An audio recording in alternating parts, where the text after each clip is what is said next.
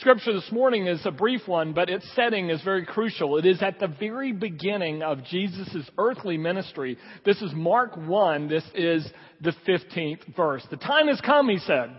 The kingdom of God is near. Repent and believe the good news. This is the word of the Lord. Thanks be to God. Be seated, please. Last week, my wife put me on to a book that you may have already heard of. It was written by a nurse in palliative care, spent a lot of time with uh, people in the last stages of their life in hospice. And she wrote a book called The Five Regrets of the Dying, uh, taken from what she had heard and experienced from people over so many years. And among those regrets were, first of all, that they regretted that they had not been true to themselves and they had rather lived the lives that other people wanted them to live. They regretted that they had worked so hard. They had regretted that they didn't spend enough time with friends. They regretted that they had not shared their feelings very often with other people. And the final regret, regret was they regretted that they did not let themselves be happier. It was interesting to me, and I started wondering, do you think Jesus had any regrets about his life? Jesus got a do-over, what would he do? Well, as a matter of fact, according to the book of Acts, Jesus got a do-over. He got some additional time. You'll remember that Jesus was crucified and then rose from the dead. But according to the book of Acts, then he spent 40 days with his disciples following his resurrection before he ascended to heaven. And what did we, and what did he do?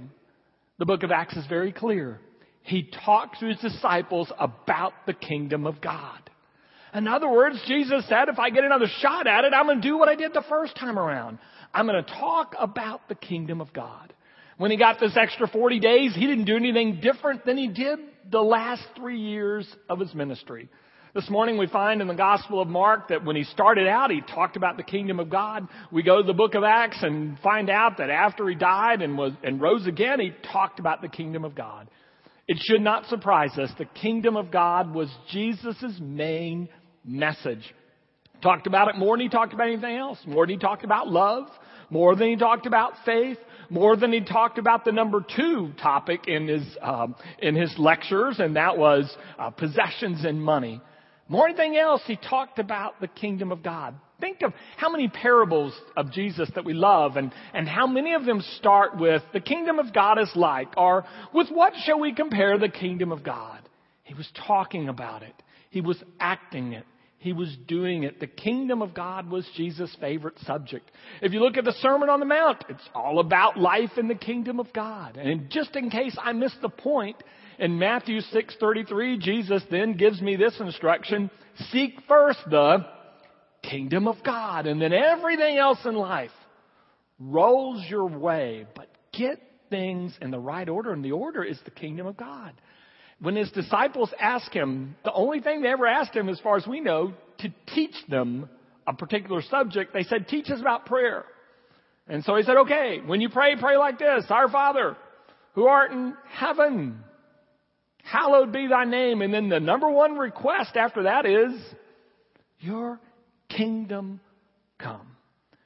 And life and death and his life past death, Jesus was all about the kingdom of God. Well, if that's so, maybe it'd be helpful to think about what the kingdom of God is. There are many wonderful uh, definitions that are out there and they're available, but some of the ones that help me the most are the kingdom of God is wherever God's will and reign takes place, wherever God's activity takes place, wherever things are done the way that God would want them, or another one I like, wherever earth becomes more like heaven, all of those are ways to think about the kingdom of God. And please don't be thrown off. Occasionally in the, in, well, mainly in the gospel of Matthew, Jesus, instead of kingdom of God, will say kingdom of heaven. He's not talking about someplace up there or wherever that is cosmologically. Um, He's talking about the kingdom of God because, as you may know, very devout Jews, the kind who would be reading Matthew's gospel, always tried not to mention God's name, to respect God, so they would substitute names for God. So when it came to the kingdom, they'd pull out God and substitute heaven, but they meant the same thing. God's activity, God's reign, God's will. That was Jesus' main subject. But an interesting thing has happened. In the last couple centuries, Jesus' main subject, the kingdom of God, has been hijacked, kidnapped, tucked away in some closet in a church somewhere. And now for two centuries we talk about if you died tonight, what would happen to you? Believe and be saved. And we talk about going to heaven rather than about what Jesus talked about, which was bringing heaven. We talk about something far off in some ways rather than the things that are right in front of us. And we make the emphasis on taking the stuff out of the pumpkin that Lindsay talked about, and we forget about the candle that goes in and shines for this world. We've taken Jesus' message, which was a message about earth, and we swept, we switched it to a message about heaven. And the important thing for everybody is, well, you know, are you, are you saved so you can go somewhere? I think Jesus wanted to know, are you saved so you can do something here? You don't believe me? Listen to the Lord's Prayer again. Your kingdom come, your will be done on earth as it is in heaven. The locus, the focus, the place of Jesus' activity is right here on this planet. And I think Jesus knew that as people with, uh, with a faith and relationship with God through Christ, that our efforts are here and there, wherever, whenever that is, takes care of itself. His message was about the kingdom of God here on earth now.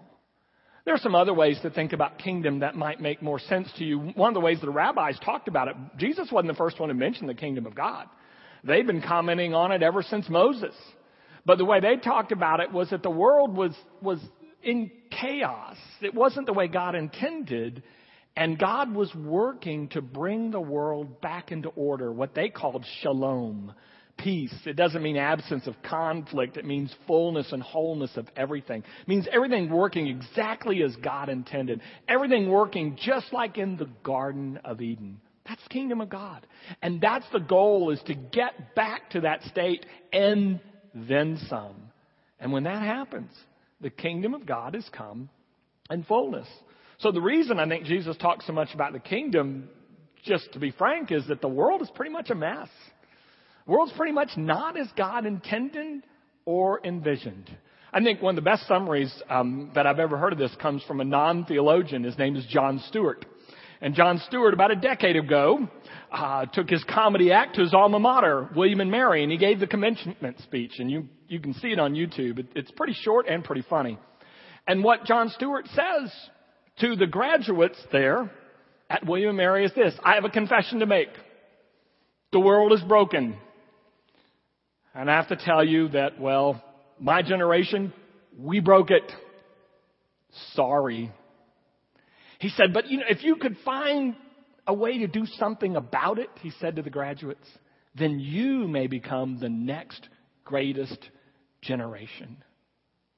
And I think Stewart, being humorous, is actually right. The world is broken. It's a mess. Now, where he's wrong is we didn't break it. It was broken when, when we got here. We hadn't fixed it yet. But it's been broken ever since the garden. And we can see its brokenness when we see people living estranged from one another, when we see racism, poverty, injustice, war, hunger, disease. All of that is a sign that things are not going as God intended. And bringing things back as God intended, that's called the kingdom of God.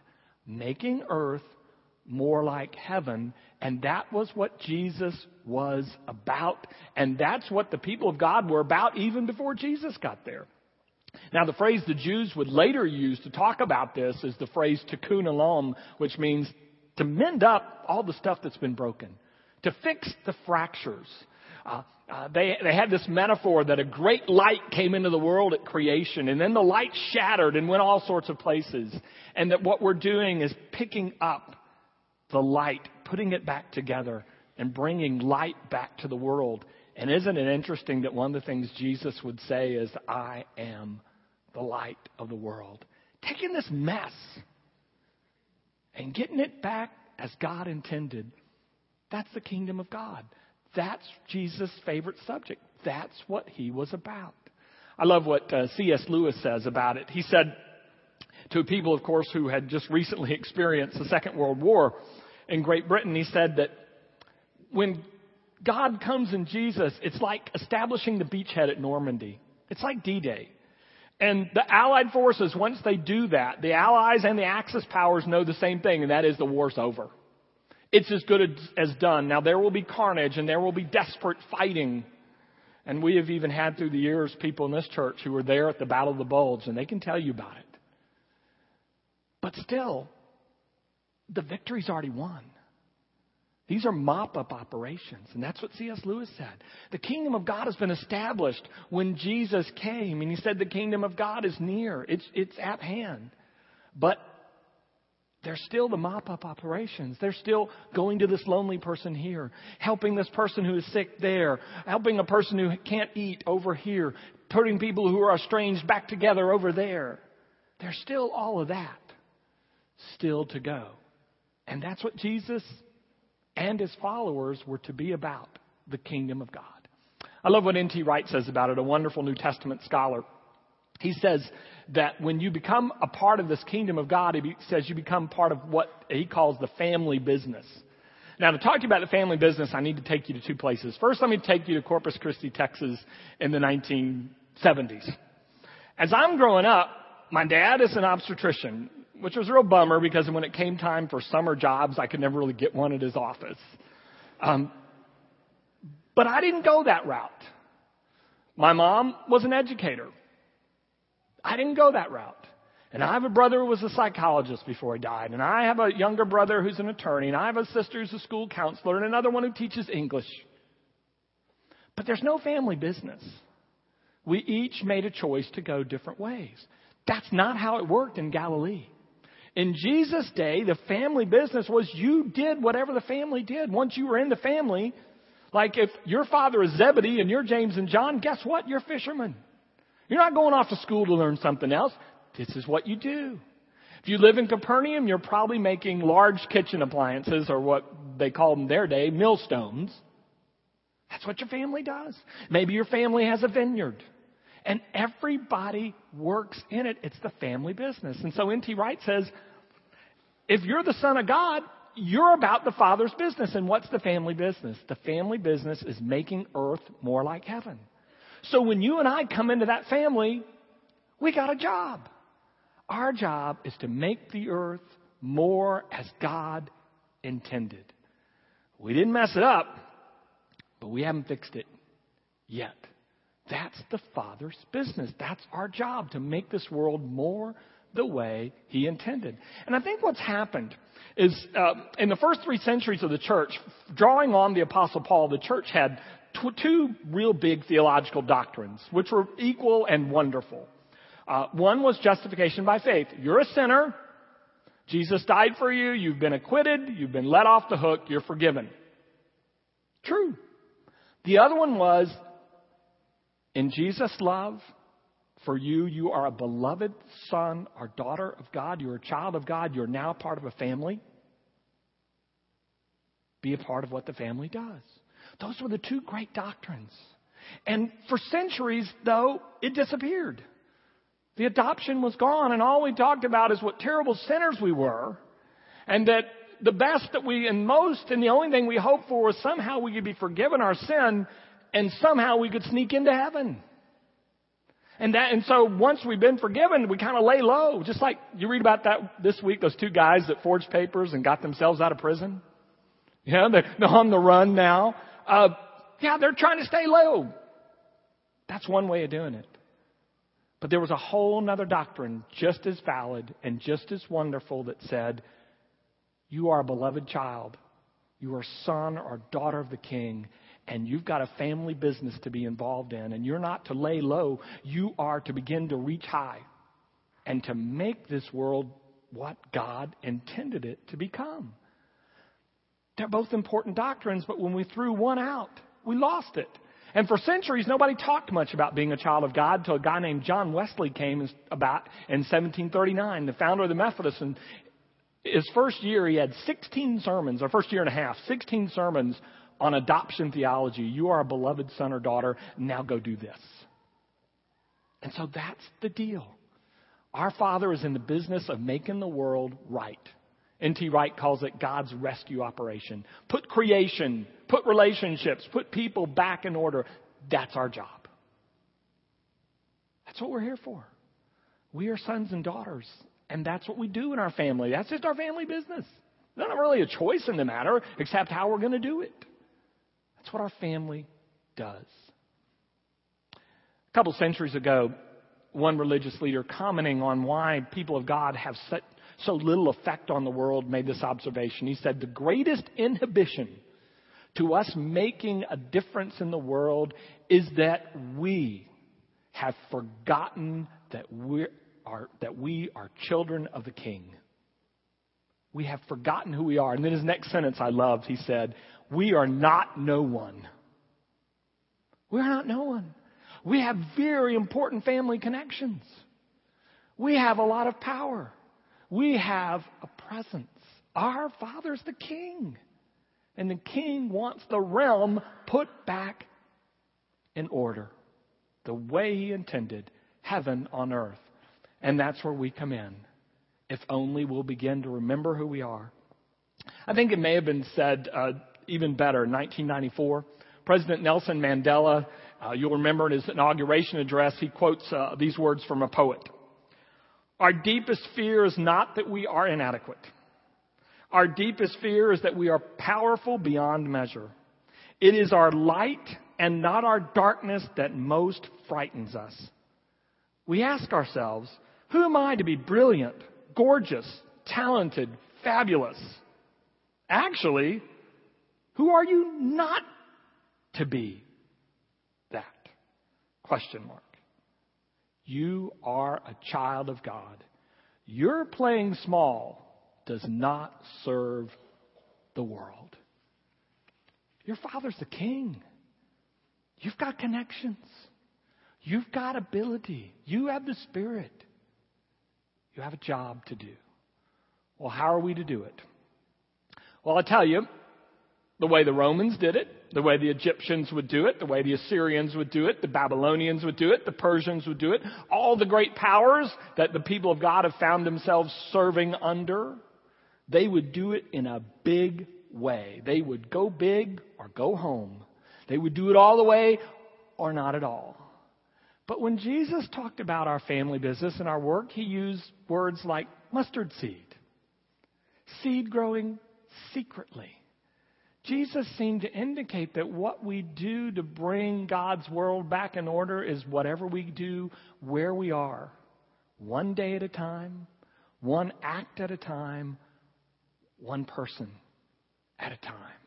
And wherever we help people, we have helped restore the kingdom back to what God intended. It's not a giant act. It's thousands of small acts done faithfully day by day where you are with what you have. John Ortberg several years ago helped me see the truth of this and a, and a picture that's really hard to get out of my mind. He said, imagine if they took you into a large warehouse room and they showed you the food that you would eat for the rest of your life. Now, some of you, it would be salad and eggplant parmesan and good stuff. For others of us, it's like hamburgers and ice cream and Twinkies and you get the picture, but you'd see it all. And one time in that room, and if you would go, I'm not going to eat that. And you close the door. It's overwhelming. But the fact of the matter is, you will eat that. And how will you eat it? That's exactly right. One bite at a time. There's a world out there waiting for us to take it on. You are sons and daughters of the King. Get your knives and fork. Go out and take a bite.